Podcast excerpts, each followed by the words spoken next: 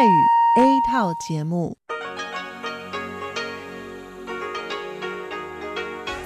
ที่นี่ สถานีวิทยุเรดิโอไต้หวันอินเตอร์เนชันแนล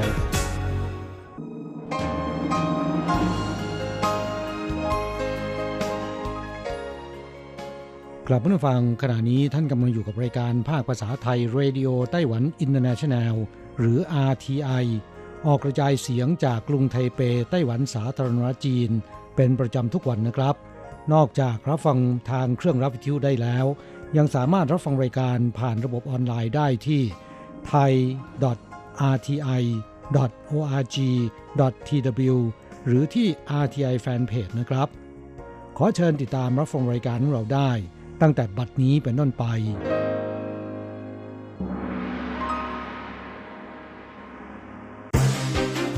ลำดับแรก ขอเชิญติดตามรับฟัง ข่าวประจำวัน สวัสดีค่ะท่านผู้ฟังที่เคารพ ช่วงของข่าวจากรายการ Radio Taiwan International ประจำวันอังคารที่ 1 กันยายน ปีพุทธศักราช 2563 สำหรับข่าวไต้หวัน มีดิฉันอัญชันทรงพุทธเป็นผู้รายงานค่ะ หัวข้อข่าวมีดังนี้ประธานสภานิติบัญญัติไต้หวันมอบเหรียญอิสริยาภรณ์ชั้นที่1ให้แก่ประธานวุฒิสภาสาธารณรัฐเช็ก ดีเดย์หนึ่งกันยายนนี้เข้มจับปรับผู้ฝ่าฝืนกฎจราจร 5 ข้อ พร้อมกันทั่วไต้หวัน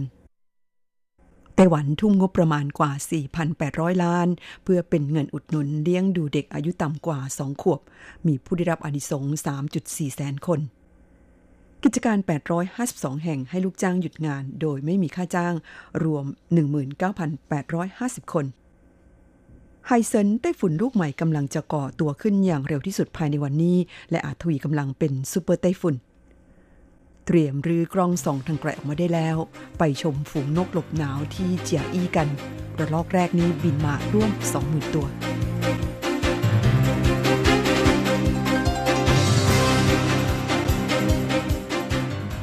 ต่อไปเป็นรายละเอียดของข่าวค่ะ อันดับแรกเป็นข่าวที่ประธานสภานิติบัญญัติไต้หวันมอบเหรียญอิสริยาภรชั้นที่หนึ่งให้แก่ประธานวุฒิสภาสาธารณรัฐเช็กมิโลสวิสตราซิล ประธานวุฒิสภาสาธารณรัฐเช็กพร้อมคณะซึ่งอยู่ระหว่างการเยือนไต้หวัน วันที่หนึ่งกันยายนนี้ได้เดินทางไปแสดงปาฐกถาที่สภานิติบัญญัติไต้หวันเป็นเวลา 45 นาที หลังจากนั้นได้รับมอบเหรียญอิสริยาภรการทูตรัฐสภาชั้นที่หนึ่งจากนายโยชีคุณ ประธานสภานิติบัญญัติสาธารณจีน ทั้งนี้ตามรัฐธรรมนูญของสาธารณรัฐเช็กประธานวุฒิสภาเป็นตำแหน่งรองลงมาจากประธานาธิบดี มิลอสวิสราซิล จัดเป็นเจ้าที่ระดับสูงสุดของเช็กที่เดินทางเยือนไต้หวัน นับตั้งแต่มีการเปลี่ยนรูปแบบการปกครองมาเป็นระบอบประชาธิปไตย เมื่อปี 2532 เป็นต้นมาการเดินทางเยือนไต้หวันของเขาในครั้งนี้ ยังได้สร้างความไม่พอใจให้แก่ทางการจีนเป็นอย่างยิ่ง หวังอี้มนตรีแห่งรัฐ และรัฐมนตรีต่างประเทศของจีนขู่ว่า การท้าทายหลักการจีนเดียว จะต้องชดใช้อย่างสาสม ขณะที่โทมัสเพรสทิเชกรัฐมนตรีต่างประเทศสาธารณเช็กโต้กลับว่าจีนใช้คำพูดแรงเกินไป พร้อมกันนี้ได้เรียกเอกอัครราชทูตจีนประจำสาธารณเช็กเข้าพบ เพื่อขอคำชี้แจงข่าวต่อไปดีเดย์หนึ่งกันยายนนี้เข้มจับปรับผู้ฝ่าฝืนกฎจราจร 5 ข้อ พร้อมกันทั่วไต้หวัน สำนักงานตำรวจแห่งชาติไต้หวันสาธารณจีนประกาศกวดขันจับปรับผู้ที่ฝ่าฝืนกฎจราจร 5 ข้อ ตั้งแต่วันที่ 1 กันยายนนี้เป็นต้นไป พร้อมกันทั่วประเทศ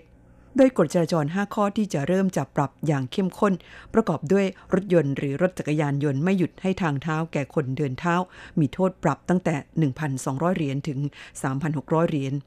รถยนต์เลี้ยวโดยไม่หยุดให้คนเดินเท้าข้ามถนนก่อน ปรับตั้งแต่ 1,200 ถึง 3,600 เหรียญไต้หวัน รถยนต์หรือรถจักรยานยนต์ฝ่าไฟแดงและเลี้ยวขวา ขณะที่เป็นสัญญาณไฟแดง ปรับตั้งแต่ 1,800 ถึง 5,400 เหรียญไต้หวัน คนเดินเท้าไม่ข้ามถนนตรงทางม้าลาย หรือฝ่าสัญญาณไฟ เครื่องหมายหรือป้ายจราจรจะถูกปรับ 300 เหรียญไต้หวัน สำนักงงานตำรวจแห่งชาติยังแถลงว่าจะประกาศผลการจับปรับวันแรก ในวันพรุ่งนี้คือวันที่ 2 กันยายนนี้ เข้าต่อไปไต้หวันทุ่มงบประมาณกว่า 4,800 ล้านเหรียญเพื่อจ่ายเป็นเงินอุดหนุนสำหรับเลี้ยงดูเด็กอายุต่ำกว่า 2 ขวบ มีผู้ได้รับอนิสงส์3.4 แสนคน สภาบริหารไต้หวันสาธารณจีนแถลงว่า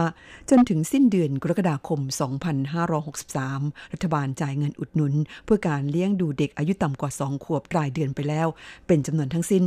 4,800 กว่าล้านเหรียญไต้หวัน มีเด็กที่รับอนิสงส์340,000 กว่าคน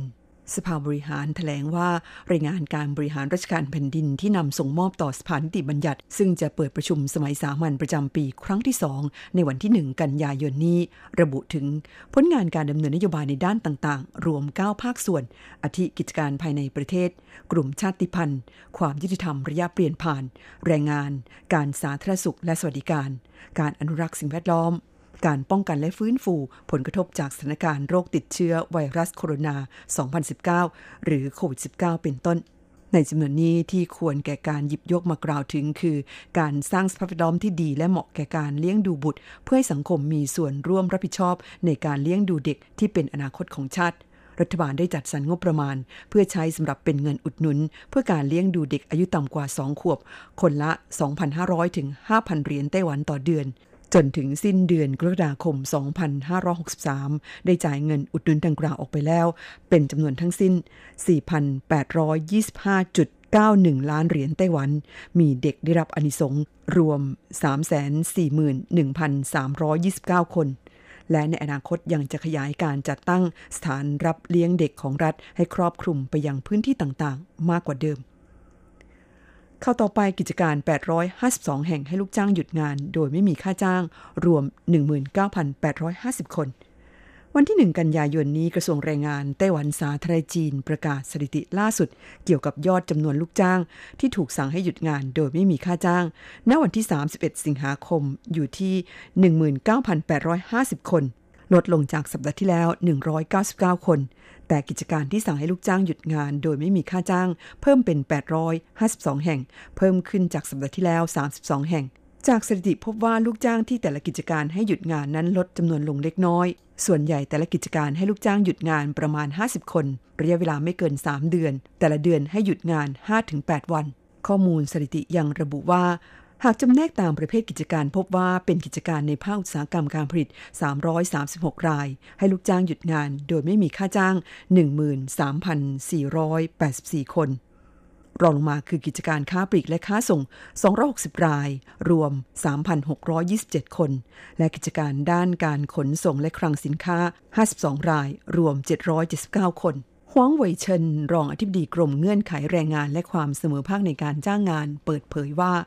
ลูกจ้างที่หยุดงานโดยไม่มีค่าจ้าง ส่วนใหญ่เป็นลูกจ้างในภาคอุตสาหกรรมการผลิต แสดงให้เห็นว่าสถานการณ์โควิด -19 และการล็อกดาวน์ประเทศยังคงส่งผลกระทบอย่างต่อเนื่อง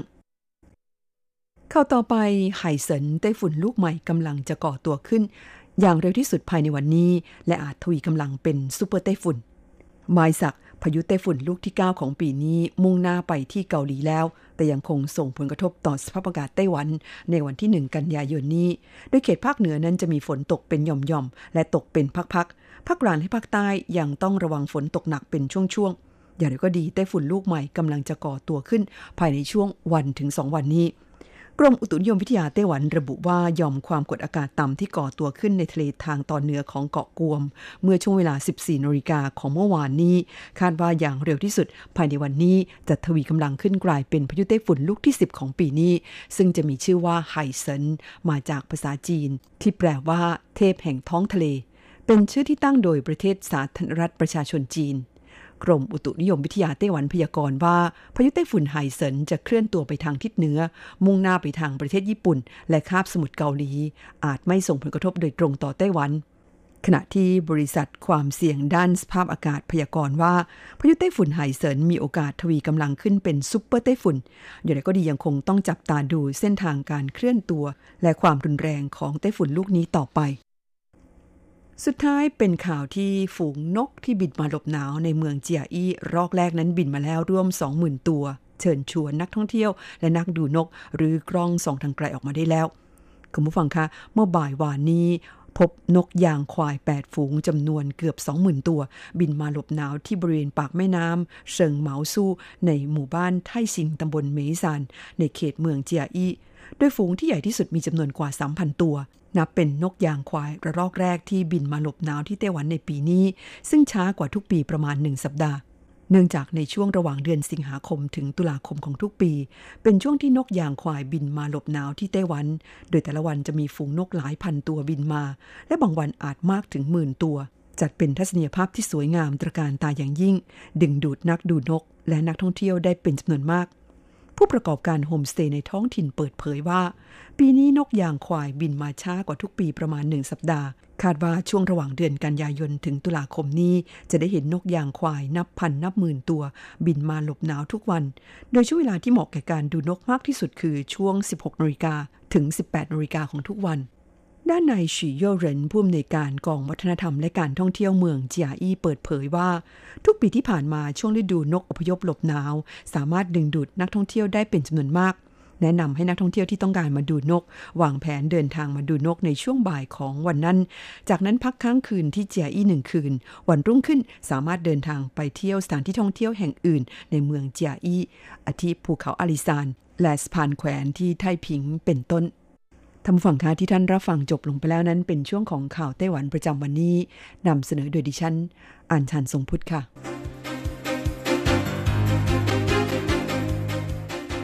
ต่อไปขอเชิญฟังข่าวต่างประเทศและข่าวจากเมืองไทยค่ะ สวัสดีครับคุณผู้ฟังที่รักและเคารพทุกท่านครับสำหรับในช่วงของข่าวต่างประเทศและข่าวจากเมืองไทยในวันนี้นะครับ ก็มีผมกฤษณัยสายประพาส เป็นผู้รายงานครับ เรามาเริ่มต้นกันที่ข่าวต่างประเทศกันก่อนครับ เป็นข่าวเกี่ยวกับทางด้านสิ่งแวดล้อมนะครับ โดยกระทรวงสิ่งแวดล้อมอาหารและกิจการท้องถิ่นของสหราชอาณาจักร หรือประเทศอังกฤษนะครับ บอกว่าตั้งแต่เดือนเมษายนปีหน้าเป็นต้นไปนะครับ ก็จะให้ร้านค้าปลีก และซูเปอร์มาร์เก็ตปรับขึ้นราคาถุงช้อปปิ้งพลาสติกขึ้นเท่าตัว จากเดิมใบละ 5 เพนซ์ประมาณ 2 บาทนะครับมาเป็น 10 เพนซ์คือประมาณ 4 บาท โดยจะไม่มีการยกเว้นให้กับร้านค้าขนาดเล็ก ที่มีลูกจ้างไม่ถึง 250 คนนะครับ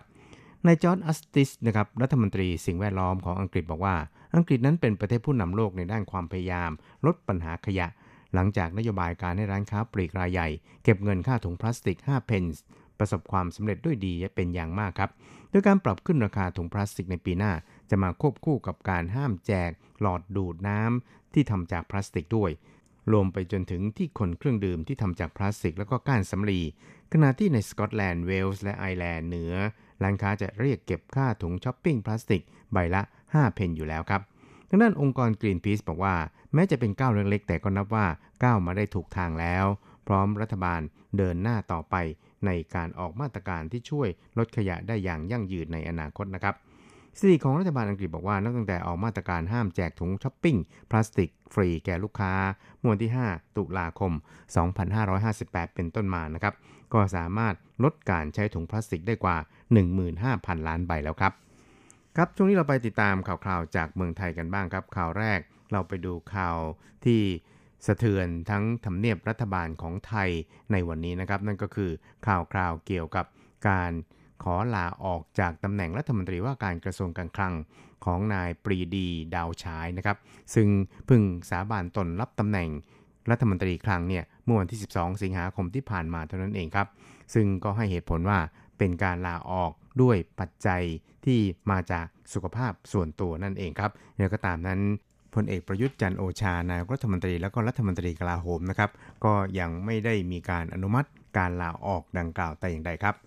อีกข่าวหนึ่งเราไปดูเกี่ยวกับนายกรัฐมนตรีพลเอกประยุทธ์นะครับได้แถลงข่าวภายหลังประชุมคอรมอวันนี้นะครับ กล่าวถึงกรณีการแพร่ระบาดของโควิด -19 ที่เมียนมาและลอก 2 ซึ่งก็ได้มีการกำชับให้เจ้าหน้าที่เนี่ยดูแลพวกที่ลักลอบเข้ามาตามแนวชายแดนไทยเมียนมา ทางนี้ฝากให้ประชาชนช่วยกันเป็นหูเป็นตา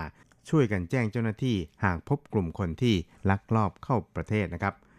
นอกจากนี้นะครับนายกรัฐมนตรีพลเอกประยุทธ์นั้นก็ยังได้กล่าวถึงกรณีที่อายการสูงสุด สั่งไม่ฟ้องวรยุทธ์อยู่วิทยาคดีขับรถชนคนตายในปี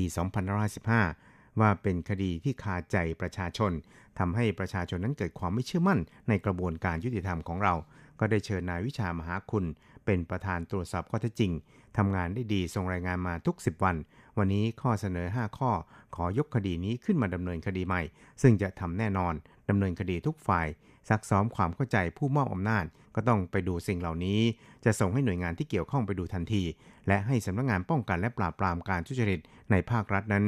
เป็นศูนย์กลางประสานงานข้อมูลกับหน่วยงานต่างๆ ครับ ครับ ช่วงนี้เราไปติดตามอัตราแลกเปลี่ยนระหว่างค่าเงินไต้หวันกับเงินบาทและเงินเหรียญสหรัฐกันครับ หากต้องการโอนเงินบาท 10,000 บาท ต้องใช้เงินเหรียญไต้หวัน 9,700 เหรียญไต้หวัน หากต้องการซื้อเงินสด 10,000 บาท ต้องใช้เงินเหรียญไต้หวัน 10,000 กับ50 เหรียญไต้หวัน ส่วนอัตราแลกเปลี่ยนระหว่างค่าเงินไต้หวัน กับเงินเหรียญสหรัฐในวันนี้ 1 เหรียญสหรัฐต้องใช้เงินเหรียญไต้หวัน 29.01 เหรียญไต้หวันแลกซื้อครับ วิทยาการที่ก้าวหน้า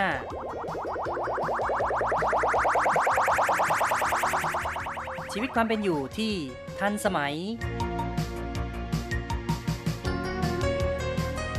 อะไรที่ใหม่ ๆ ล้ำยุค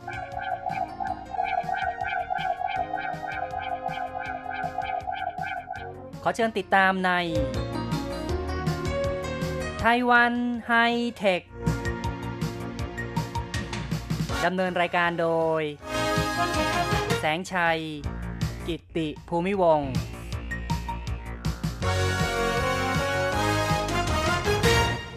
คุณผู้ฟังที่รักครับ พบกันในไต้หวันไฮเทคครั้งนี้ แสงชัยจะขอนำเอาเรื่องราวของ o s e n s e สตาร์ทอัพไต้หวัน ซึ่งเป็นผู้ที่พัฒนาระบบนำทาง และการกำหนดตำแหน่งสถานที่ในร่ม ซึ่งที่ผ่านมานั้นได้เคยมีโปรเจกต์ขนาดใหญ่ ร่วมมือกับสนามบินนานาชาติของไต้หวัน นั่นก็คือสนามบินเทาหยวนในการจัดทำระบบ 3D AR เพื่อนำทางในการช้อปปิ้งแล้วก็ร่วมมือกับห้างสรรพสินค้าชั้นนำของไต้หวัน นั่นก็คือห้าง SOGOจัดทำกิจกรรมหาของรางวัลในห้าง และยังมีการร่วมมือกับกลุ่ม BTS ซึ่งก็คือรถไฟฟ้า BTS ของไทย จัดทำแผนที่นำทาง BTS Skytrain เป็นการกำหนดตำแหน่งภายในของสถานี BTS นับร้อยแห่ง และบริษัทโอเซนนั้นก็ยังมีการร่วมมือในโครงการ ปี 2020 โตเกียว Walking Rally ในญี่ปุ่น ซึ่งก็เป็นโครงการจัดทำแผนที่เดินทางในกรุงโตเกียว ในวันนี้เราก็จะมาพูดกันถึงในแง่มุมอื่นๆ เกี่ยวกับบริษัทโอเซนซึ่งเป็นการจัดทำ Smart Studio Solution ของสนามแข่งขันกีฬา นับว่าเป็นผู้ที่กำลังจะบุกเบิกการชมกีฬาในแบบใหม่ ซึ่งในยุค 5G ที่กำลังแพร่หลายกำลังเริ่มต้น แล้วก็ดูท่าจะแพร่หลายมากขึ้นนี้นะครับ ก็คาดว่าจะสามารถนำไปสู่การพัฒนาโซลูชันเพื่อการชมกีฬา ในสนามกีฬาอัจฉริยะ จะมีการประสานกับเทคโนโลยี IoT หรือว่า Internet of Things นะครับ ซึ่งก็เป็นการเชื่อมต่อวัตถุผ่านอินเทอร์เน็ต และยังจะประสานกับ ICT เทคโนโลยีการสื่อสารสารสนเทศ และยังจะใช้ระบบที่ทางบริษัท o s e n พัฒนาขึ้นมาที่เรียกว่า VBIP ซึ่งเป็นการกำหนดตำแหน่งโดยไม่ต้องอาศัยโปรแกรม Beacon หรือว่าระบบ Wi-Fi หรือแม้แต่ในสถานที่ไม่มี GPS ก็สามารถที่จะกำหนดตำแหน่งภายในอาคารได้ หวังหยูกวังซึ่งก็เป็นผู้ก่อตั้งแล้วก็เป็น CEO ของ o s e n บอกว่า เขาได้สังเกตว่าการเข้าไปชมบอลของแฟนบอลนั้น ส่วนใหญ่ก็มีความเคยชินว่า ในระหว่างการชมบอลอยู่ในสนาม ก็ชอบที่จะชมการถ่ายทอดไลฟ์ไม่ว่าจะเป็นทาง FB หรือว่าทาง YouTube ก็ตามแต่ ซึ่งจะมีนักวิจารณ์เนี่ยนะครับ ก็จะทำการถ่ายทอดสด ที่สามารถดูได้ทางสมาร์ทโฟน เพราะฉะนั้นในระหว่างที่แฟนบอลชมกีฬา อยู่ในสนามกีฬานั้น ก็ยังดูสมาร์ทโฟน เพื่อที่จะฟังการวิจารณ์ หรือแม้แต่จะชมภาพ replay ช็อตเด็ด ๆ ต่างๆ ในระหว่างการแข่งขัน ซึ่งคุณหวังอยู่กวางก็บอกว่า สิ่งเหล่านี้น่าจะกระทำในสนามกีฬาได้เลย ไม่ต้องไปทำการดูไลฟ์ถ่ายทอดสดนอกสนามกีฬา นั่นก็คือว่าต่อไปนั้นผู้ชมก็เพียงแค่นำเอาสมาร์ทโฟน ส่องไปยังจุดที่เขาอยากจะดูข้อมูลเพิ่ม หมายถึงว่าใช้กล้องของสมาร์ทโฟน pan นะครับ ก็คือส่องไปยังจุดต่างๆ ของสนามกีฬา อย่างเช่น อาจจะส่องไปจุดที่เคยมีภาพเด็ดช็อตเด็ด ๆ เกิดขึ้นในช่วง 5 นาที 3 นาทีที่ผ่านมา ก็สามารถเห็นภาพ replay ของการเตะฟุตบอลที่เป็นช็อตเด็ด หรือหากส่องไปที่ตัวนักกีฬาก็สามารถที่จะได้ข้อมูลเพิ่มขึ้นเกี่ยวกับนักกีฬาที่จะแสดงออกมาในสมาร์ทโฟนทันที เหล่านี้ก็ถือว่าเป็นการประสานทั้งออนไลน์และออฟไลน์ ในขณะเดียวกัน นอกจากนี้แฟนบอลยังสามารถที่จะสั่งซื้ออาหารเครื่องดื่ม หรือว่าสั่งซื้อของที่ระลึกจากแอปบนมือถือ ได้ในทันที ในขณะที่กำลังชมการแข่งขันอยู่ ก็ถือว่าเป็นการตอบสนอง ต่อความต้องการได้อย่างทันที ถือว่า จะช่วยสร้างโอกาสธุรกิจที่มหาศาลทีเดียว ทางนี้ทั้งนั้น คุณหวังอยู่กวางก็บอกว่า ในการแข่งขันอย่างเช่นเบสบอลอาชีพ ในสหรัฐหรือว่าในญี่ปุ่นก็ตามแต่ถ้าว่าเป็นการแข่งขันในรอบสำคัญ โดยทีมที่มีความดัง 3 อันดับแรก ส่วนใหญ่แล้วเนี่ยนะครับ ถ้าเป็นในอเมริกาก็จะมีผู้เข้าชมมากถึง 42,000 คน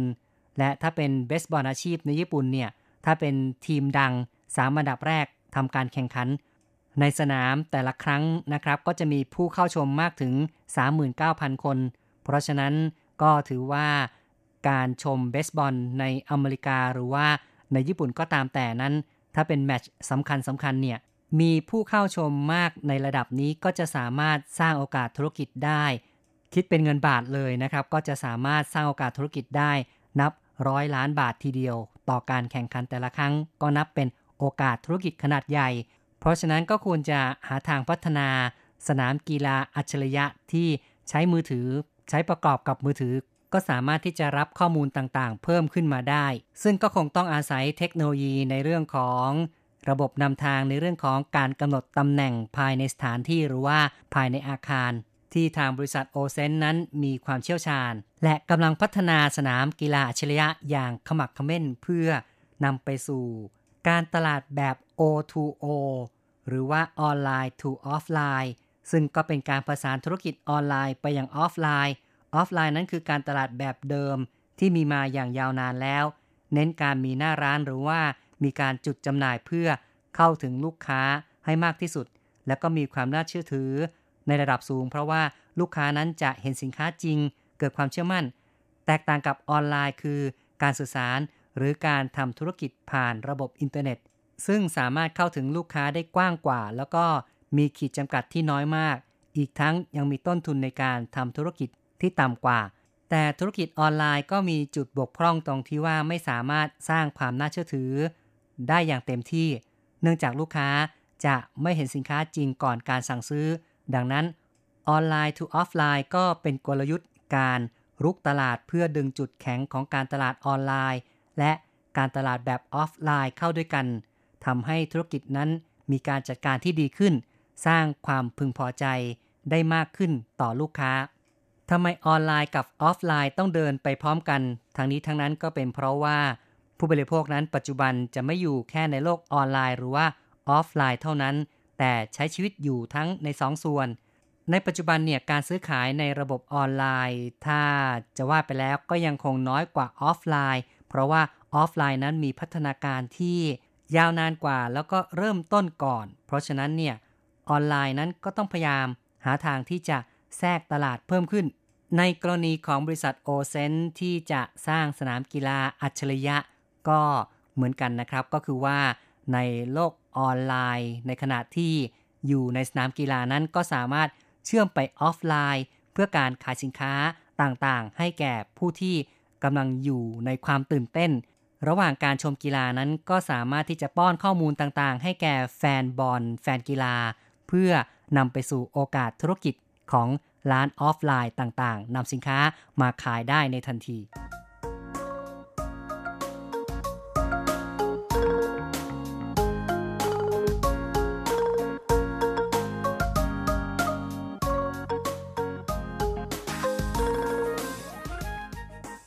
บริษัทโอเซนของไต้หวัน ซึ่งก็เป็นบริษัทสตาร์ทอัพ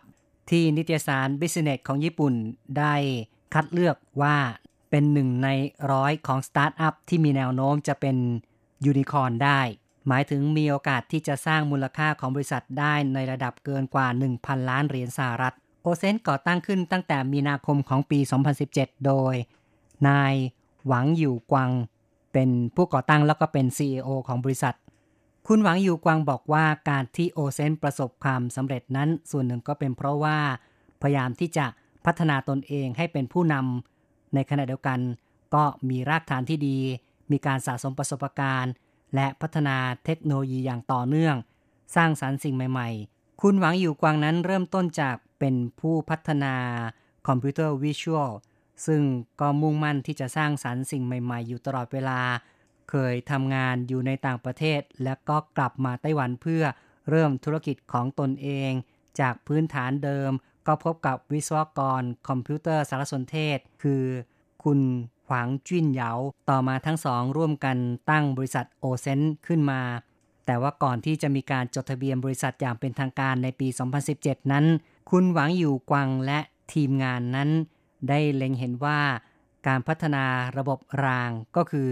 รถไฟฟ้าขนส่งมวลชนนั้น มีอนาคตที่ดี จึงได้ยื่นเสนอโครงการต่อรถไฟฟ้า BTS ของไทยนำเสนอแนวความคิดในการจัดทำสถานีอัจฉริยะ ซึ่งมีการพัฒนาระบบนำทางภายในอาคาร เป็นการประสานกับเทคโนโลยี AR หรือ Augmented Reality เทคโนโลยีส่วนขยายของโลกเสมือนจริง เป็นระบบที่ให้ข้อมูลแก่ผู้โดยสาร ในเรื่องสถานที่ภายในอาคารในสถานที่ของสถานีรถไฟฟ้า จุดจอดรถ จุดขึ้นรถ จุดบริการเพื่อค้นหาข้อมูลหรือว่า แม้แต่การให้ข้อมูลเกี่ยวกับการช้อปปิ้งโครงการนี้ก็ถือว่ามีความเสี่ยงค่อนข้างสูง แต่คุณหวังอยู่กวางและทีมงานก็ทำได้จนประสบความสำเร็จ เมื่อผลงานสำเร็จแล้ว ยังถือเป็นกรณีตัวอย่าง ที่ได้รับการยกย่องในวงการธุรกิจ แล้วก็ได้รับการยกย่องจากนักวิชาการต่างๆ ก็นับว่าเป็นจิตวิญญาณการเริ่มต้นบุกเบิกของบริษัทโอเซนจากการที่ Internet of Things หรือว่าการเชื่อมต่อวัตถุผ่านอินเทอร์เน็ตกำลังเป็นแนวโน้ม แล้วก็การสร้างสรรค์สิ่งอาชญะต่างๆ นั้นก็เป็นสิ่งที่วงการต่างๆ ก็พยายามที่จะมุ่งพัฒนาให้มีความเป็นอัจฉริยะ การยกระดับด้านดิจิทัลนั้น ก็ถือว่าเป็นสิ่งที่จำเป็น บริษัทในไต้หวันก็เช่นกันกำลังอยู่ในช่วงของการตัดสินใจว่า จะยกระดับเมื่อไหร่ ยกระดับอย่างไร ปัญหาเหล่านี้ คุณหวังอยู่กวางก็บอกว่า อยู่ที่ตัวผู้ประกอบการนั่นเอง ต้องมีการคำนึงถึงมุมมอง สภาพแวดล้อมทางธุรกิจ และการกำหนดตำแหน่งจุดยืนใหม่ เพื่อพัฒนาห่วงโซ่การผลิต แล้วก็พัฒนามูลค่าของผลิตภัณฑ์ให้เพิ่มขึ้น ในแนวความคิดของคุณหวังอยู่กวางนั้นเขาเห็นว่าการประยุกต์ใช้งานในด้าน AR ของบริษัทโอเซนนั้น ก็เช่นกันมีการพัฒนาเพื่อใช้ในการกำหนดตำแหน่งอาคารสถานที่ ซึ่งโดยทั่วไปแล้ว เมื่อคนเราหากจะคิดถึงการกำหนดตำแหน่งในอาคาร ก็มักจะคิดถึงเรื่องของภาพเท่านั้น แต่ว่าคุณหวังอยู่กวางเห็นว่านอกจากภาพที่ปรากฏแล้ว ก็น่าจะมีองค์ประกอบอื่นๆ ไม่ว่าจะเป็นคลื่นเสียง คลื่นไฟฟ้า สนามแม่เหล็ก เหล่านี้ก็สามารถประกอบขึ้นมาเป็นระบบ 3D ของพื้นที่ได้ เขายกตัวอย่างว่าค้างคาวก็สามารถเคลื่อนไหวได้ด้วยอุลตราซาวลิง นก หรือว่ามาแมลงบางชนิด ก็สามารถเคลื่อนที่ได้ด้วยสนามแม่เหล็กโลก เพื่อการอพยพย้ายที่กัน เพราะฉะนั้นการใช้สัญญาณทางด้านดิจิทัลประกอบเข้ากับพื้นที่ ก็จะทำให้เกิดการพัฒนาอย่างไม่สิ้นสุด โดยเฉพาะอย่างยิ่งการประยุกต์พื้นที่ในอาคารต่างๆ ในอดีตที่ผ่านมาการกำหนดตำแหน่งอาคารส่วนใหญ่ก็จะคิดถึงการแสดงออกด้วยภาพเท่านั้น ซึ่งก็จะมีข้อจำกัดในเรื่องการติดตั้งฮาร์ดแวร์ ก็คือการติดตั้งกล้องว่าจะถ่ายภาพยังไง จะติดตั้งที่ไหน จะกำหนดให้เห็นตำแหน่งคนสิ่งของอย่างไร ยังต้องคำนึงถึงสิ่งรบกวน อาจจะมีสิ่งที่บดบังรัศมีภาพถ่าย และต้องระวังเรื่องความคลาดเคลื่อนของภาพถ่าย เพราะฉะนั้นการใช้คลื่นเสียง คลื่นไฟฟ้า คลื่นสนามแม่เหล็กก็สามารถแก้ปัญหานี้ได้ เมื่อนำองค์ประกอบต่างๆ มาใช้ในการจำลองพื้นที่ในห้องคอมพิวเตอร์ก็สามารถจะใช้องค์ประกอบของตัวแปรเหล่านี้ ในการบันทึกตำแหน่งคนสิ่งของต่างๆ ก็ถือว่าเป็นการเปิดมุมมองใหม่ในเรื่องของ การกำหนดตำแหน่งอาคารสถานที่ที่โอเซนนั้นก็ได้นำมาประยุกต์ใช้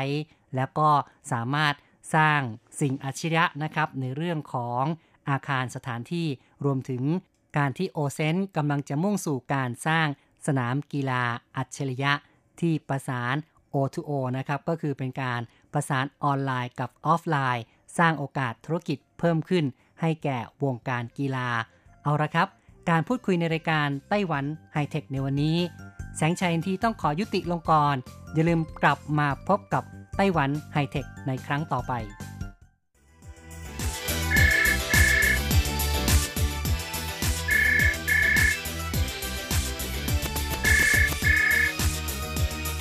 ที่นี่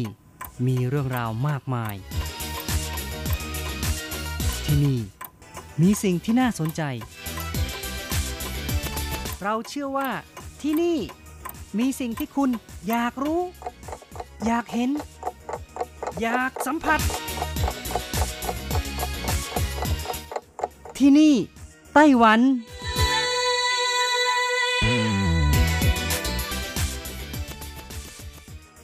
สวัสดีค่ะ คุณผู้ฟังพบกันช่วงเวลาที่นี่ไต้หวันกับรจรัสยนต์สวรรค์พร้อมกับเนื้อหาสาระดีๆ ที่นำมาเล่าสู่กันฟังประจำทุกสัปดาห์ ในสัปดาห์นี้เช่นกันค่ะ มีเรื่องราวของผลไม้อีกนะคะ ก็เป็นผลไม้ที่อร่อยรสหวานนั่นก็คือลำไยค่ะนำมาเล่าสู่กันฟัง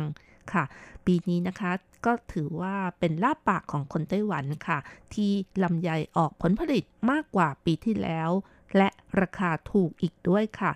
ใครที่ชอบลำไยก็อย่าลืมซื้อมารับประทานกันนะคะ ทั้งนี้ทั้งนั้นสภาพอากาศของปีนี้เหมาะสมค่ะ ช่วงที่ลำไยออกดอกก็มีปริมาณของน้ำที่เพียงพอทำให้ปริมาณการติดผลเพิ่มขึ้น ก็เลยทำให้มีลำไยเยอะ แต่อย่างไรก็ตาม เกษตรกรผู้ปลูกลำไยก็อดครวญว่า ราคาของลำไยไม่ดี เพราะว่าปริมาณมาก ราคาในท้องตลาดไม่ถึง 30%ของปีที่แล้วค่ะ เพราะว่าในปีที่แล้วนั้น เนื่องจากปริมาณของการผลิตลำไยลดลงเป็นจำนวนมาก ทำให้ราคารับซื้ออยู่ที่ช่างละ 70-80 เหรียญไต้หวัน ก็ 1 ช่างเท่ากับ 600 กรัมนะคะ แต่ว่าในปีนี้ ราคารับซื้อจากช่างละ 30 เหรียญไต้หวันลดลงเหลือช่างละ 20 เหรียญก็ยังมีนะคะ ถือว่าเป็นปีที่ราคาลำไยต่ำที่สุดในรอบ 10 ปีก็ว่าได้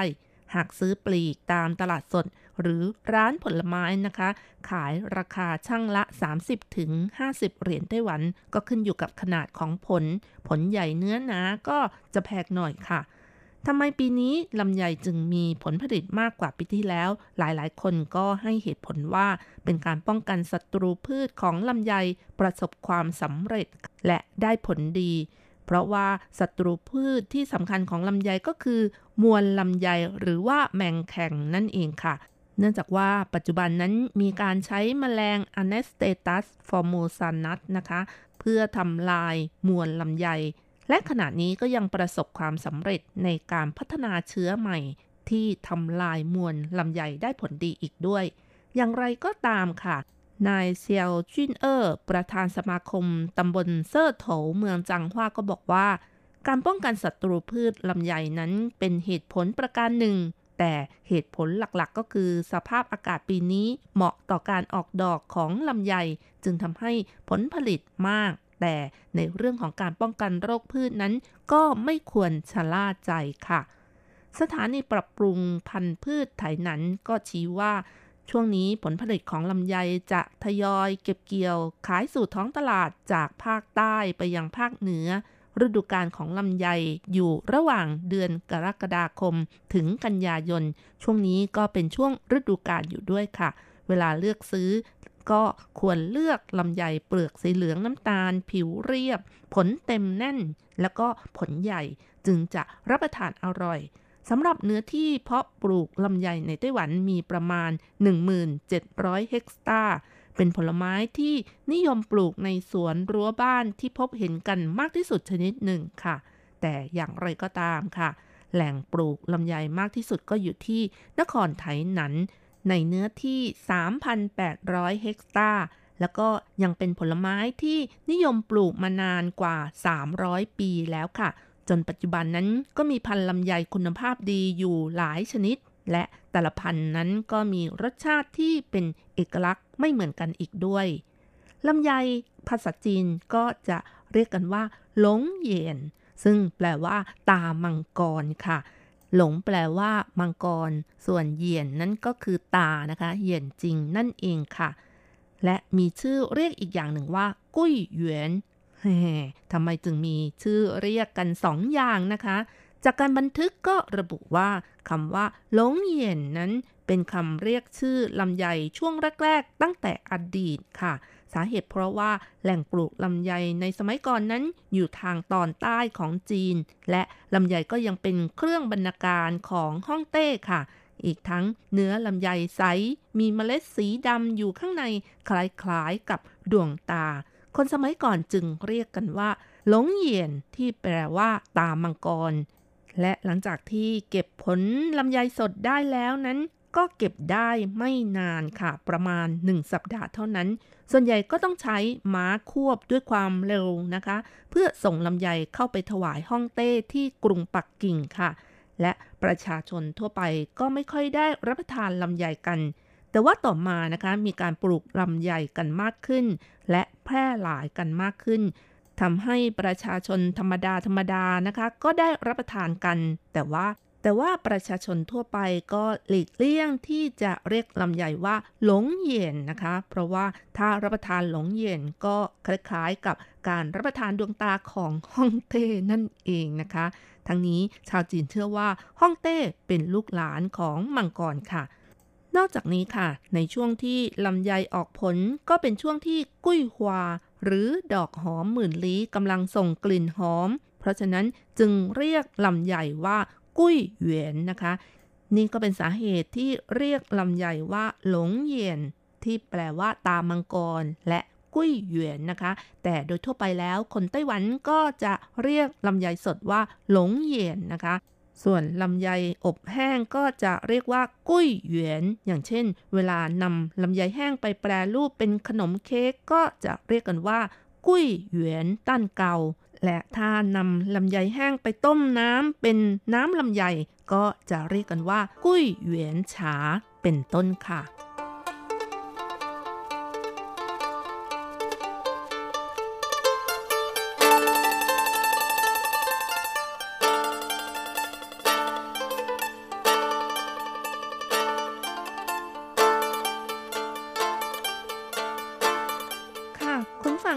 งจากที่รู้จักความเป็นมาของการเรียกชื่อลำไยแบบจีนแล้วนะคะ ต่อไปเราก็มาฟังดูว่า ประโยชน์และสรรพคุณของลำไยนั้นมีอะไรบ้างกันค่ะ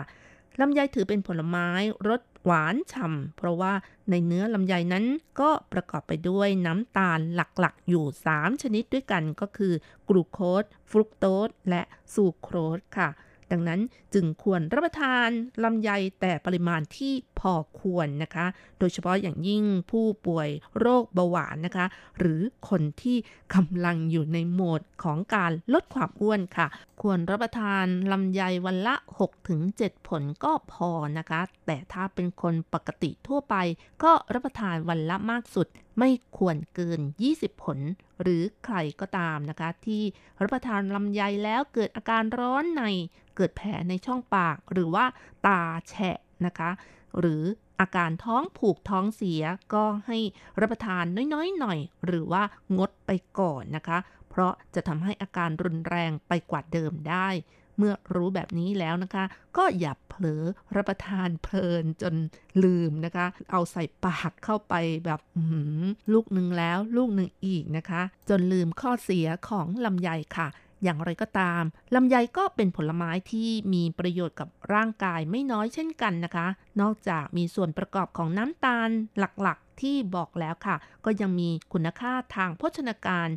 ซึ่งประกอบไปด้วยคาร์โบไฮเดรตโปรตีน ไขมัน เส้นใย แคลเซียม ฟอสฟอรัส เหล็ก วิตามิน A วิตามิน B วิตามิน B2 ไนอาซิน วิตามิน C กรดอะมิโนเป็นต้นค่ะ และถ้าจะแจกแจงรายละเอียดไปแล้วนะคะ ในลำไย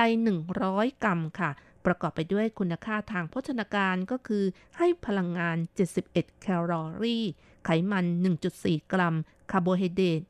15.6 กรัม เส้นใยอาหาร 0.3 กรัม โปรตีน 1 กรัม แคลเซียม 23 มิลลิกรัม ฟอสฟอรัส 36 มิลลิกรัม เหล็ก 0.4 มิลลิกรัม ไนอาซิน 0.3 มิลลิกรัม วิตามิน B1 0.03 มิลลิกรัมนะคะ แล้วก็ยังมีวิตามิน B2 0.14 มิลลิกรัม ซึ่งก็ไม่มากเท่าไหร่นะคะ ตลอดจนมีวิตามิน C 56 มิลลิกรัมเป็นต้นค่ะ โดยสารอาหารเหล่านี้ล้วนแต่มีประโยชน์กับร่างกายกันทั้งนั้นเลยค่ะ นอกจากนิยมรับประทานเป็นผลไม้สดแล้วนะคะ ลำไยก็นิยมนำมาปรุงเป็นขนมหวานหรือว่าแปรรูปต่างๆนะคะ อย่างเช่นในไทยก็นิยมนำมาทำข้าวเหนียวเปียกลำไยเค้กลำไย หรือแปรรูปเป็นลำไยกระป๋องวายลำไยเป็นต้นสำหรับในไต้หวันนะคะ ก็นิยมอบเป็นลำไยแห้งทั้งผลเลยค่ะ พร้อมเปลือกด้วย เพื่อใช้ปรุงอาหาร และใช้ในการผสมของยาสมุนไพรจีนค่ะ ซึ่งแพทย์แผนโบราณจีนก็ชี้ว่าลำไยเป็นผลไม้บำรุงนะคะ หลังผ่านกระบวนการอบแห้งอย่างถูกสุขค่ะ ลักษณะก็นำมาเป็นส่วนผสมของยาได้ มีสรรพคุณช่วยบำรุงประสาทตาบำรุงเลือด เพิ่มการไหลเวียนของโลหิตบำรุงกำลังสตรี หลังคลอดบุตรบำรุงประสาทช่วยให้หลับสบายในรายที่นอนไม่ค่อยหลับนะคะ อีกทั้งมีสรรพคุณในการลดความเครียดได้ด้วยค่ะบำรุงกำลังในรายที่ทำงานหนัก ช่วยให้เกิดความจำที่ดี เพราะว่าลำไยอบแห้งนั้นมีเกลือแร่ที่ร่างกายต้องการมากมาย ไม่ว่าจะเป็นทองแดง สังกะสีแมงกานีสเป็นต้นค่ะ บางคนก็บอกว่าการรับประทานลำไยอบแห้งไม่ทำให้อ้วน เพราะรสหวานนั้นมาจากน้ำตาลธรรมชาติที่อยู่ในผลลำไยค่ะ มีประโยชน์กับร่างกาย เหมาะสำหรับคนที่ออกกำลังกาย เนื่องจากให้พลังงานดีมาก แต่อย่างไรก็ตามค่ะ ควรบริโภคแต่พอควร และรับสารอาหารจะเป็นต่อร่างกายให้ครบทั้ง 5 หมู่นะคะ อีกทั้งออกกำลังกายด้วย ก็จะทำให้เราห่างจากโรคภัยร้ายแรงต่างๆ ได้ค่ะสำหรับในไต้หวันนั้นก็นิยมอบลำไยแห้ง แล้วก็มีทั้งอบแบบดั้งเดิมที่มีการใช้ฟืนและใช้แก๊สด้วยก็มีนะคะ ยกตัวอย่างวิธีการอบลำไยแห้งแบบดั้งเดิมที่ใช้ฟืน ก็ตั้งอยู่ที่ตำบลหลินในเมืองหวินหลินค่ะ ที่นี่จะมีอาม่าแซ่หวังอายุ 80 ปีแล้วค่ะ ยังคงรักษาวิธีการอบลำไยแห้งในเตาอบที่ใช้ฟืนจากไม้ลำไย ซึ่งเป็นกรรมวิธีในการผลิตที่สืบทอดมาตั้งแต่อดีต การอบลำไยแต่ละล็อตของอาม่านั้นต้องใช้เวลานาน 4 วัน 3 คืนค่ะ และต้องอบนานถึง 2 ครั้งนะคะ มีการใช้ไฟอ่อนๆ ค่อยๆ อบ ไฟที่อบก็ต้องสม่ำเสมอ และมีไฟตลอดด้วย ต้องพลิกลำไยประมาณ 3-4 ชั่วโมงต่อครั้งค่ะ แม้ลำบากแต่อาม่าก็บอกว่าเป็นความสุขนะคะ ในปีนี้อาม่าเบิกบานมากค่ะ เพราะว่าผลผลิตเยอะมีคนสั่งจองซื้อแบบยาวเหยียดเลยค่ะ หลายคนที่สั่งซื้อบอกว่า รอนานแค่ไหนก็จะรอ เพราะว่าเป็นการอบลำไยแบบอดีตที่มีรสชาติอร่อย เพราะว่าในปัจจุบันนั้นการอบลำไยมีการใช้เตาแก๊สมาแทนที่ เทคนิคการอบลำไยแบบอดีตกำลังประสบชะตากรรมที่ไม่มีการสืบทอด อาม่าบอกว่าถ้าคนรุ่นใหม่ ต้องการเรียนรู้ก็เต็มใจที่จะสอนไม่ห่วงวิชา และอาม่ายังเล่าว่าในช่วงที่เจริญรุ่งเรืองที่ตำบลหลินเนยมีการปลูกลำไยตามภูเขามากมาย มีเตาอบอยู่หลายเตา ช่วงที่อบลำไยจะมีกลิ่นหอมอบอวนไปทั่วทั้งหมู่บ้านเลยค่ะ การอบลำไยแห้งนะคะ เป็นการเพิ่มมูลค่าของลำไย และยืดอายุการเก็บรักษาได้นานนะคะ เก็บได้เป็นปีๆค่ะ และยังนำไปใช้ประโยชน์ได้อีกมากมาย ไม่ว่าจะนำมาประกอบอาหารหรือว่าใช้ด้านสมุนไพรจีนค่ะ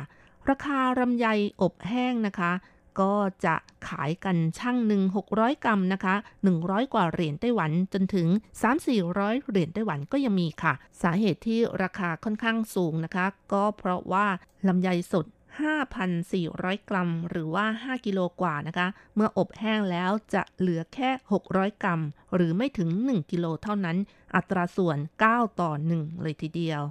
อย่างนี้ก็ต้องบอกว่าไม่แพงแล้วนะคะ เอาละค่ะคุณผู้ฟังเวลาของรายการหมดลงอีกแล้วนะคะ อย่าลืมนะคะ กลับมาติดตามเรื่องราวดีๆ กับรจรัสได้ใหม่ในช่วงเวลาที่นี่ไต้หวัน สัปดาห์หน้าเวลาเดียวกันสำหรับวันนี้ ขอให้ทุกท่านโชคดี มีความสุข สวัสดีค่ะ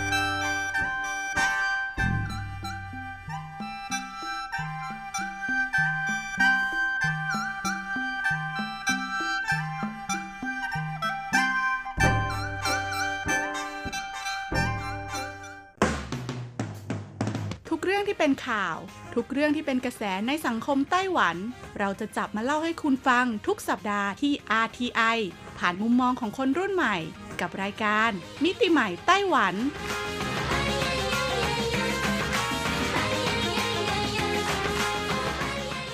สวัสดีค่ะ คุณผู้ฟังทีไอที่เคารพทุกท่านขอต้อนรับเข้าสู่รายการมิติใหม่ไต้หวันค่ะ รายการที่จะนำเสนอเรื่องราวดีๆ เรื่องราวใหม่ๆ ที่เกิดขึ้นในไต้หวันนะคะ กับดิฉันดีเจยุ้ยมณพรค่ะ ซึ่งเรื่องราวของเราในสัปดาห์นี้ค่ะบอกเลยว่าเกี่ยวข้องกับการอนุรักษ์สิ่งแวดล้อมในอีกรูปแบบหนึ่งนะคะ อย่างที่เราทราบกันดีแล้วค่ะว่าไต้หวันเนี่ยเขาพยายามพัฒนาในเรื่องของนวัตกรรมเทคโนโลยีต่างๆนะคะ ให้ก้าวหน้าแล้วก็ทันสมัยอยู่เสมอ ซึ่งความทันสมัยเหล่านี้ค่ะ ก็อาจจะส่งผลนะคะ ให้เราเนี่ยต้องมีการเข้าไปบุกลุกทำลาย หรือว่าเบียดเบียนในส่วนของพื้นที่ระบบนิเวศด้วยค่ะ โดยเฉพาะการก่อสร้างโครงสร้างพื้นฐานของประเทศนะคะ ไม่ว่าจะเป็นบ้านเรือนที่อยู่อาศัยการคมนาคมขนส่งต่างๆเนี่ยล้วนส่งผลกระทบต่อระบบนิเวศทั้งสิ้นค่ะ แต่คนไต้หวันค่ะก็พยายามหาวิธีการฟื้นฟู หรือว่าพยายามหาวิธีการช่วยเหลือนะคะ ให้สัตว์ป่าเหล่านี้สามารถดำรงชีวิตอยู่ต่อไปได้ ท่ามกลางความเจริญของสิ่งแวดล้อมรอบๆตัวนั่นเองนะคุณผู้ฟัง หากใครจำได้นะคะ ไต้หวันเนี่ยเขามีโครงการนะคะในการสร้างนะคะสะพานข้ามถนนหลวง หรือว่าทางหลวง หรือว่าทางด่วนของไต้หวันเนี่ยให้กับสัตว์ป่า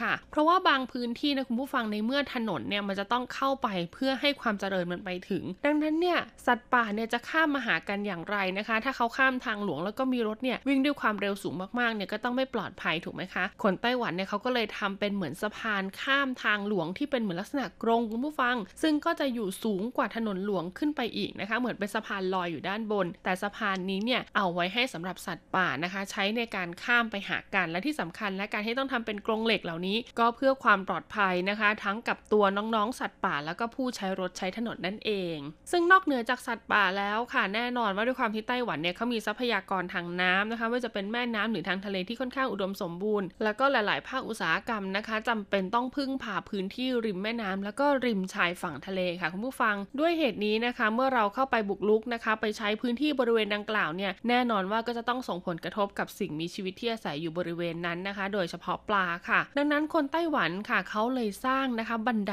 ปลาขึ้นมาคุณผู้ฟังเพื่อช่วยให้เจ้าปลาเหล่านี้เนี่ยสามารถว่ายนะคะ ไปตามบันไดปลาแล้วก็กลับไปสู่รังหรือว่าแหล่งต้นน้ำที่มันอาศัยอยู่ได้อย่างปลอดภัยนั่นเอง เรามาดูกันดีกว่าค่ะว่าแนวคิดการสร้างบันไดปลาของคนไต้หวันเนี่ยมาจากไหนนะคะ และบันไดปลาที่มีอยู่ในปัจจุบันนี้สามารถช่วยให้ระบบนิเวศทางน้ำของไต้หวันอุดมสมบูรณ์ได้อย่างไรกันบ้าง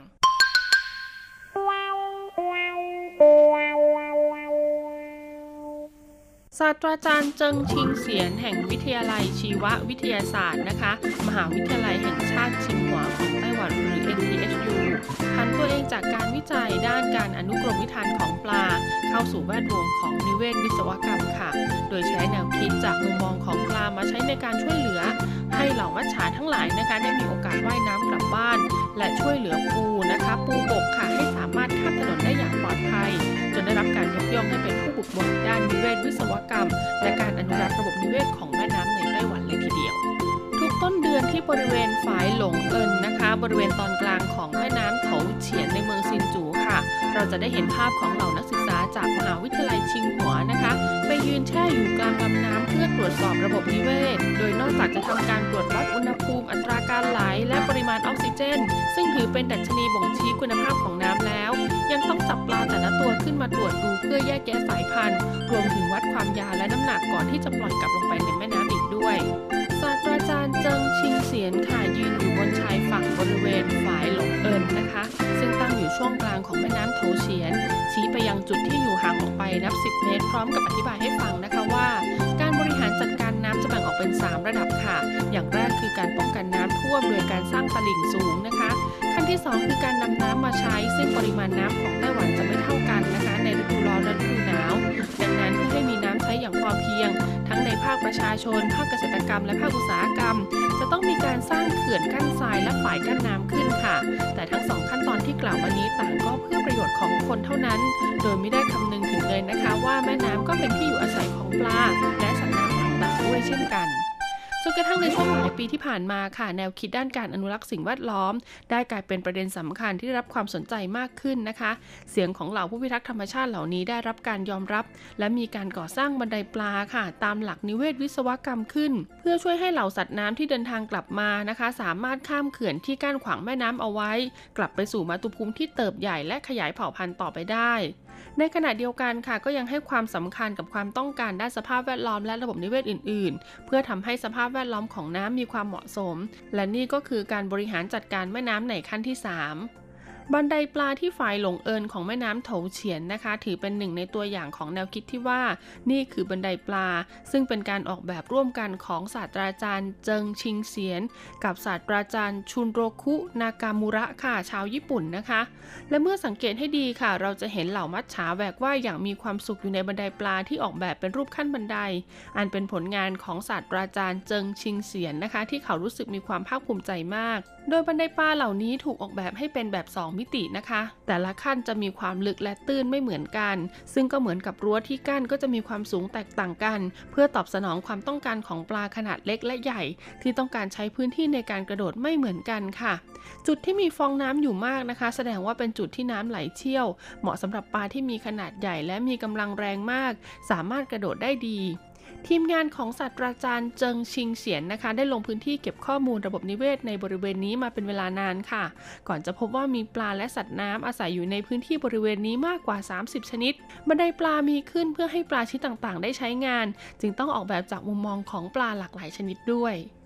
ปัจจุบันนี้ค่ะในไต้หวันมีบันไดปลาตามแม่น้ำลำคลองต่างๆ มากกว่า 300 แห่ง แต่หากเทียบจากมาตรฐานของศาสตราจารย์เจิงชิงเสียนแล้ว ส่วนใหญ่ประสบความล้มเหลว โดยศาสตราจารย์เจิงชิงเสียนพูดตรงๆนะคะ ถึงสาเหตุที่ทำให้บันไดปลาเหล่านั้นประสบความล้มเหลวว่า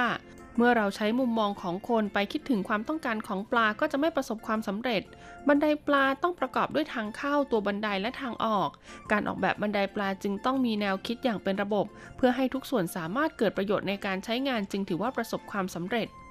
ปัญหาที่มักจะพบเป็นประจำนะคะ ได้แก่หาทางเข้าของบันไดปลาไม่พบ อีกทั้งตัวบันไดแต่ละขั้นมีระยะห่างมากเกินไป ไม่ได้คำนึงถึงความสามารถในการกระโดดข้ามของปลา หรือบางทีก็มีปัญหาว่าน้ำไหลเชี่ยวเกินไป รวมไปถึงไม่มีพื้นที่ให้ปลาได้พักผ่อน ปัจจัยเหล่านี้นะคะ ต่างถือเป็นกุญแจสำคัญของความสำเร็จในการก่อสร้างบันไดปลาทั้งนั้น นอกจากนี้การศึกษาในช่วงแรกก่อนการก่อสร้างก็มีความสำคัญเป็นอย่างยิ่งค่ะ หากเรารู้ว่าจะสร้างบันไดปลาให้ปลาชนิดใดใช้งาน ก็จะสามารถออกแบบให้มีความเหมาะสมกับผู้ใช้งานได้ แถมยังมีนักล่านะคะที่คอยจ้องตะครุบเหยื่อมารออยู่ด้วย ศาสตราจารย์เจิงชิงเสียน ซึ่งอยู่ข้างฝายหลงเอินชี้ให้เราดูนะคะ เหล่านกยางโทนน้อยที่ยืนอยู่บนฝาย แถวนี้มีนกยางโทนน้อยเยอะมาก จึงต้องป้องกันไม่ให้พวกมันมายืนอยู่บนบันไดเพื่อจับปลากิน เมื่อคำนวณจากความยาวของขานกยางโทนน้อยแล้ว เราจะต้องออกแบบให้บันไดปลามีความลึกมากกว่า 35 เซนขึ้นไป ปลาจึงจะปลอดภัยซึ่งเมื่อฟังศาสตราจารย์เจิ้งชิงเสียนบรรยายถึงเรื่องราวการก่อสร้างบันไดปลาแล้วนะคะ ก็แทบไม่น่าเชื่อเลยล่ะค่ะว่าเขาเนี่ยจะเริ่มต้นจากการเป็นผู้เชี่ยวชาญด้านอนุกรมวิธานมาก่อน ความใฝ่ฝันเมื่อครั้งเยาว์ของศาสตราจารย์นะคะ ก็คือการเป็นช่างซ่อมรถจักรยานยนต์ค่ะ ก่อนที่จะสอบติดคณะสมุทรศาสตร์ และเมื่อศึกษาในระดับปริญญาโทค่ะ ก็ได้รับคำชี้แนะจากอาจารย์ที่ปรึกษาจนกล้าวเข้าสู่โลกของปลาน้ำจืด ก่อนจะได้มีโอกาสเดินทางไปเยือนแม่น้ำน้อยใหญ่ทั่วไต้หวันนะคะ ในไต้หวันเนี่ยมีผู้ศึกษาด้านปลาน้ำจืดไม่มากค่ะ เพราะต้องใช้ชีวิตอย่างยากลำบาก และต้องเดินทางเข้าไปในป่าลงห้วยเพื่อเก็บตัวอย่างเป็นประจำศาสตราจารย์เจิ้งชิงเสียนค่ะ เคยไปนอนนะคะ เอาใบหน้าแช่น้ำในแม่น้ำซีเจียววัน ในเขตอุทยานแห่งชาติเฉวป้านะคะ เพื่อนับจำนวนปลาแซลมอนนะคะ ซึ่งเป็นปลาแซลมอนพันธุ์พิเศษที่มีเฉพาะไต้หวันนะ เป็นประจำทุกๆปีค่ะ เป็นเวลานานถึง 26 ปีเลยทีเดียว จริงๆแล้วนะคะศาสตราจารย์เจิ้งชิงเสียนค่ะอย่างที่ได้กล่าวไปขั้นต้นก็คือ เขาเป็นผู้เชี่ยวชาญด้านอนุกรมวิธานของปลา ซึ่งจะทำการศึกษานะคะว่าในแม่น้ำลำคลองของไต้หวันเนี่ยมีปลาชนิดใดอาศัยอยู่บ้าง รวมถึงความเกี่ยวพันกับปลาน้ำจืดประเทศอื่น ๆ ในภูมิภาคนี้นะคะ อย่างเช่น จีนแผ่นดินใหญ่ญี่ปุ่นและฟิลิปปินส์โดยในการวิจัยค่ะจะพิจารณาจากรูปลักษณ์ภายนอกของปลา เกล็ดปลาโครงกระดูก ลักษณะเหงือกนะคะ ซึ่งต่างก็มีลักษณะจำเพาะ เพื่อนำมาใช้ในการจำแนกแต่หลังจากเข้าศึกษาต่อในระดับปริญญาเอกค่ะศาสตราจารย์เจิ้งชิงเสียนค่ะ ก็ได้ติดต่อขอเป็นลูกศิษย์นะคะ ของศาสตราจารย์หวงปิ่งเฉียนค่ะ นักวิจัยประจำสภาวิจัยแห่งชาตินะคะ หรือว่าอะคาเดเมียซิดิก้าของไต้หวันนะ เพื่อเรียนรู้เกี่ยวกับความคล้ายคลึงด้านพันธุกรรมของสิ่งมีชีวิตต่างๆ และทำความเข้าใจนะคะเกี่ยวกับสายพันธุ์ค่ะ และวิวัฒนาการรวมถึงระยะห่างทางพันธุกรรมระหว่างกันศาสตราจารย์เจิ้งชิงเสียนได้ทำการวิจัยปลาหมูไต้หวันค่ะก่อนจะสร้างชื่อเสียงในแวดวงวิชาการด้วยการเป็นคนแรกของโลก ที่สามารถเรียงลำดับพันธุกรรมไมโทคอนเดรียของปลาได้สำเร็จการศึกษาเกี่ยวกับอนุกรมวิธานมีเป้าหมายเพื่อใช้ในงานด้านวิชาการนะคะ แต่จากการที่ได้มีโอกาสลงพื้นที่เพื่อศึกษามานานหลายปีทำให้พบว่าปริมาณปลาในแม่น้ำลำคลองมีจำนวนน้อยลงทุกที จึงเกิดความตระหนักค่ะว่าวิศวกรรมชนลศาสตร์ที่ไม่เหมาะสม อาจจะเป็นตัวทำลายระบบนิเวศ แต่หากวิศวกรนะคะไม่เข้าใจด้านระบบนิเวศ และนักนิเวศวิทยาก็ไม่เข้าใจด้านวิศวกรรม ปัญหานี้จึงกลายเป็นภัยคุกคามระบบนิเวศอย่างไม่มีวันจบสิ้น ประจบเหมาะนะคะกับที่ศาสตราจารย์เจิ้งชิงเสียนเนี่ยได้มีโอกาสรู้จักกับผู้ที่มีบทบาทสำคัญ ในการปฏิวัติบันไดปลาของญี่ปุ่น ก็คือศาสตราจารย์ชุนโรคุนากามูระนะคะ ซึ่งเขาก็ได้ให้คำแนะนำนะคะว่านักมีนวิทยาจะต้องสามารถอธิบายให้ผู้ทำงานด้านวิศวกรรมเกิดความเข้าใจว่า ควรใช้มุมมองใดในการก่อสร้าง จึงจะไม่เป็นอันตรายต่อสภาพแวดล้อมและระบบนิเวศ ศาสตราจารย์เจิงชิงเฉียนนะคะ ได้เริ่มศึกษาหาความรู้เกี่ยวกับบันไดปลา จากศาสตราจารย์ชุนโรคุนากามูระ ทั้งในด้านการสำรวจและกลศาสตร์ของไหล เพื่อเรียนรู้ว่าจะทำความเข้าใจกับวิศวกรอย่างไร ซึ่งหลังจากที่ได้สั่งสมประสบการณ์มาหลายปีค่ะ ก็ทำให้ศาสตราจารย์มีความเชื่อมั่นนะคะว่า การก่อสร้างบันไดปลาที่เขาเป็นผู้ออกแบบ หรือแก้แบบด้วยตัวเอง จะประสบความสำเร็จในการใช้งานอย่างแน่นอน ไม่ว่าจะเป็นบันไดปลาที่ฝายจงจวงหลานบนแม่น้ำต้าฮั่นในเขตเถาหยวน ที่เขื่อนมาอันค่ะ บนแม่น้ำต้าเจียในเขตนครไถจง และที่ฝายจีจีหลันนะคะ บนแม่น้ำจัวสุยค่ะ ในเขตเมืองหนันโถเป็นต้น ด้วยประสบการณ์กว่า 35 ปีในการค้นคว้าวิจัยเกี่ยวกับบันไดปลานะคะ ศาสตราจารย์เจิ้งชิงเสียนเนี่ยยินดีแบ่งปันประสบการณ์ของตัวเองกับผู้อื่นอยู่เสมอ เขาเคยเดินทางไปที่มณฑลชิงไห่ของจีนค่ะ เพื่อสอนให้ชาวทิเบตรู้จักการทำบันไดปลานะคะ ซึ่งในแต่ละปีเนี่ยสามารถช่วยให้ปลานับร้อยล้านตัวว่ายกลับไปวางไข่ และช่วยรักษาสภาพแวดล้อมของระบบนิเวศสำหรับปลาคราฟไลเกตในทะเลสาบชิงไห่ได้ ศาสตราจารย์เจิ้งชิงเสียนนะคะ ยังได้ให้ความสนใจต่อระบบนิเวศของปูขนค่ะในแม่น้ำเถาเฉียน โดยได้สังเกตการพักผ่อนและการเดินของปูขนนะคะ ดังนั้นในการออกแบบบันไดปลาของที่นี่จึงได้เหลือร่องรอยเป็นทางไว้ด้านข้างของขอบกำแพง พร้อมติดตั้งเชือกป่านเอาไว้ค่ะ เพื่อให้ปูขนเนี่ยสามารถใช้เป็นเส้นทางนะคะ ในการเดินข้ามฝ่ายกั้นน้ำได้ ในปีคิศักราช 2017 ค่ะศาสตราจารย์เจิ้งชิงเสียนได้รับทุนสนับสนุนนะคะ จากโครงการ Keep Walking ค่ะ เดินล่าหาฝัน จึงได้เดินทางไปยังท้องที่ห่างไกลและขาดแคลนทรัพยากร อย่างแถบม่านโจวเมืองผิงตงค่ะ เพื่อขยายความช่วยเหลือแก่อาสาสมัครรักษาสิ่งแวดล้อมที่ทำงานอยู่ในพื้นที่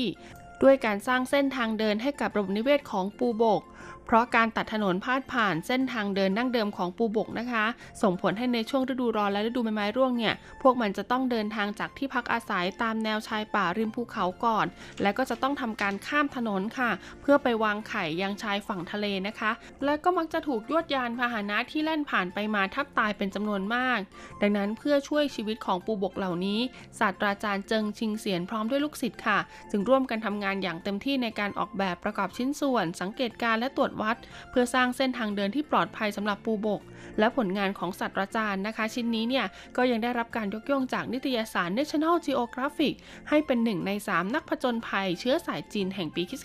2017 ด้วย